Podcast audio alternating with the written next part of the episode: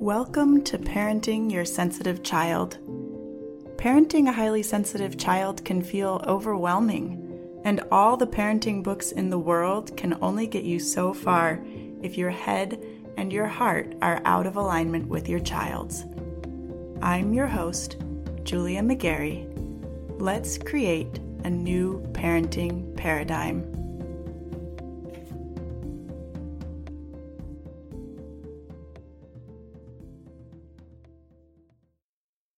What's happened to all of us?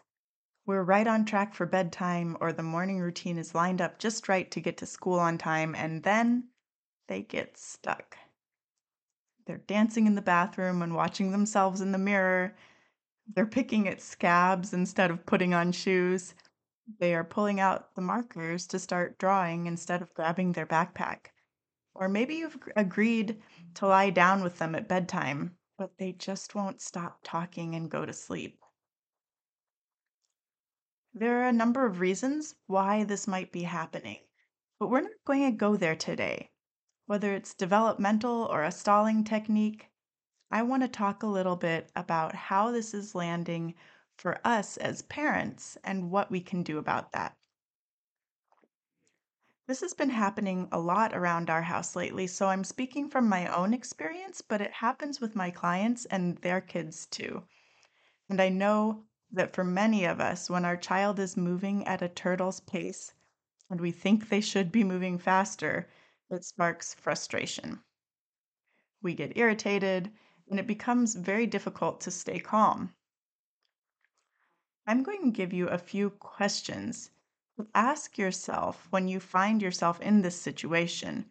But first, I want to posit that whatever your child is doing, whatever the reason, it's exactly what they should be doing at this particular moment in time. Take a moment to consider that and consider what it would mean if it were true. I can imagine there might be some resistance to allowing this as a possibility, especially if you already believe that your child knows what they should be doing. They just aren't. I want you to consider this and allow for the possibility that it might be true and consider what that might mean for you. Could it be true then that this is a part of their progression towards independence? Could it be true that this behavior, while annoying, is communicating something other than defiance or resistance? Could it be true that this behavior is a signpost directing you towards skills that are still under construction they need more support with in order to be truly independent and efficient in this area. Sometimes we get really hung up on the behavior and lose sight of the fact that there's really nothing wrong with it other than our own discomfort with it. Pushing ourselves past that initial thought we have that they shouldn't be doing this or that they should be moving faster helps us recognize that it doesn't really matter whether they should. They are doing this, and reacting as though they shouldn't be isn't likely to be that helpful to them. Pushing past that initial thought allows us to pause and consider what else might be going on and how we want to respond to this situation. With that in mind, here are a few questions you can ask yourself when you do manage to hit the pause button and reflect on these slow and frustrating moments. First, is this actually urgent? This is a good one to start with. Sometimes the answer is yes. But when you start questioning your urgency, you might find that you are creating it at least some of the time. For instance, I've had many moments with wanting to hurry the bedtime routine along. But when I slow down, the reason it feels so urgent is because I'm tired and I want to be done with bedtime. When I see this and I step back and I give my daughter space, I'm actually giving myself space too. It takes a lot of energy to get an unrushed child to hurry up. When I'm rushing her because I'm tired and I want to be done, I am actually creating a situation where I'm more tired by the end of the night when I am done. If I rest and allow her to move at her pace, I feel better by the end. Another question you can ask yourself is what could I do differently tomorrow to allow for them to take their time and feel unrushed? You might settle on starting earlier to allow for silliness, play, or hesitation. You might help them estimate how much time they need for each part of their routine so they don't eat up all of their time doing one thing and bump up against an actual time constraint. You might attend to your morning routine or your bedtime routine at the same time, side by side. As you consider this, it's important to remember that we're thinking about how much time they actually need, not how much time we think they should need. It's tempting to say, okay, all they have to do is put their shoes and socks on. That should take about five minutes. So I'll remind them five minutes before we need to go, and we'll be good. This is almost guaranteed to backfire. Our kids are still learning to manage themselves and their time. And tasks that seem like they should be simple sometimes take way longer than we think they will. This is normal. This is part of their progression toward independence. We have to understand this and plan for it. And if we're really thinking about their progression from dependent to independent, one of the skills that often plays into these situations is time management. Knowing that, it's absolutely relevant to ask yourself how can I build their awareness of time and support them in managing their time going forward? I always suggest starting with a conversation and checking to see what they think would help them. My daughter likes me to set timers. If she knows she has 30 minutes to accomplish a series of tasks, we've talked about time management enough now at age eight and a half that she will estimate how much time she needs for each task and ask me to set timers accordingly. This isn't something I would impose on her, but because she's aware of time management as a skill and is working on developing it, she asks me to do it and it helps both of us. Okay, so that's three questions so far. I have two more for you, and both of them return the focus to you and how you are responding to this situation. First, you can ask yourself, how could I change the way this feels for me without them having to be the one to change? This usually involves identifying what you're feeling and why. For example, I feel frustrated because I want to be done already. Try to focus on why their actions are frustrating to you versus the fact that their actions are frustrating.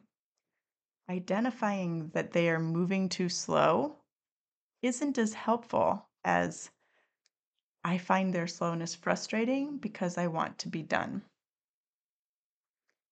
If they're moving too slow, then the burden of change is on them, and no matter how much you try to force it, ultimately that's out of your control. You do, however, have control over yourself. And if you can see, ah, yes, I really want to be done with this, you can redirect yourself. Remember, it doesn't have to be a big redirection. You don't need to get yourself from frustrated to delighted. That's a huge stretch. But if you could feel tolerant instead of frustrated, that would be good, right? You might try reminding yourself that the more space you give them to practice, the better they're going to get at it. You might try reminding yourself that independence is built a little bit at a time. You might try reminding yourself that no matter how slow it goes, you're all going to get to bed. There are a lot of options. The trick is finding a thought that helps you feel more tolerant of what they're doing, and then remembering it when you are approaching those frustrating situations. Finally, it's always a good idea to ask How are my boundaries looking? Am I sacrificing my boundaries to accommodate what my child needs? What would it look like to gently assert my own boundaries right from the start, then hold firm to them? Would I feel differently if I were clear with my boundaries and sticking to them than I do when I drop my boundaries to accommodate my child?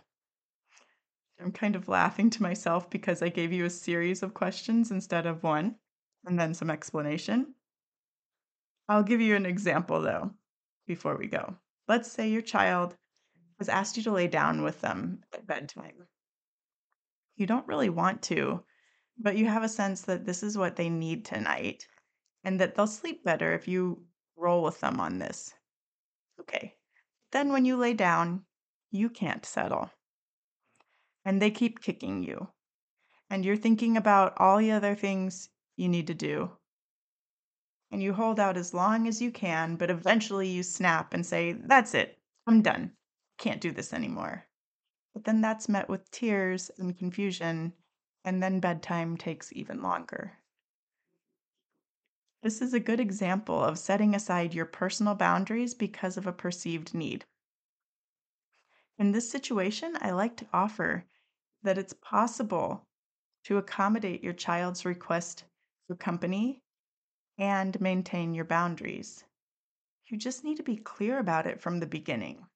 Instead of reluctantly saying, okay, you tell them, I can lay down with you for a little while, but I will probably need to go before you fall asleep. I still have to get ready for bed myself, so I'll give you a hug and say goodnight when I need to get up and take care of myself. Now, to be clear, in this example, we're assuming that the child has some experience falling asleep on their own. This is not what I would recommend that you do if you've been lying with your child until they fall asleep since birth and you're trying to change that pattern. Okay? It's a little too cold turkey for a lot of families that are in that situation.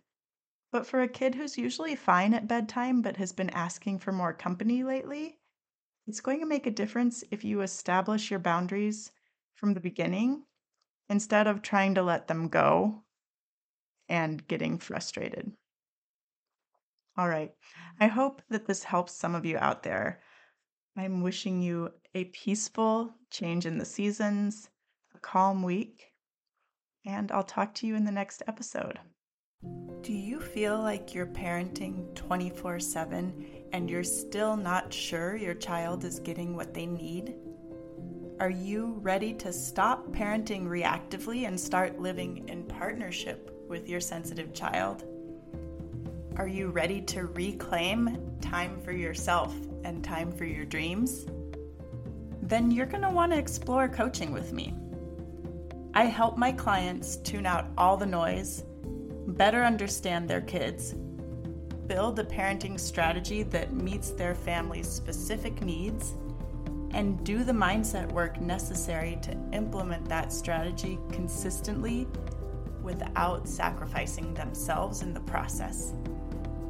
To get started, just head over to partnerpath.com, click on coaching, and get your free consultation set up. Let's get to know each other.